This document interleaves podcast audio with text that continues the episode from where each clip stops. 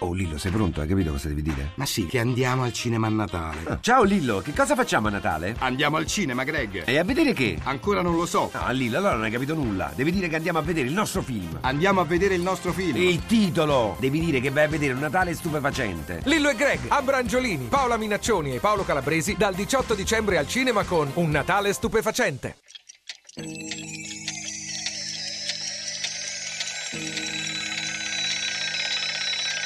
La radio ne parla.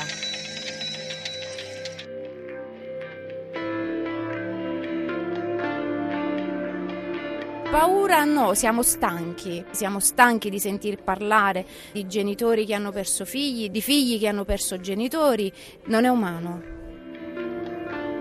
Questi hanno deciso a tavolino che eh, qualche milione di persone che vive in questa zona a nord di Napoli può morire tranquillamente.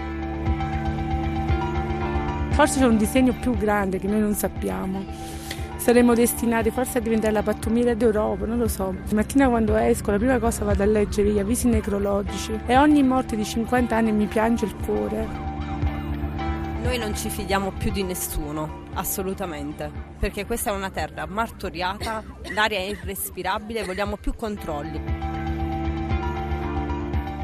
Faccio riferimento al ministro Lorenzini che disse che forse quasi sicuramente in questa zona è lo stile di vita che uh, non è adeguato, è il ragione per cui ci si ammala. No?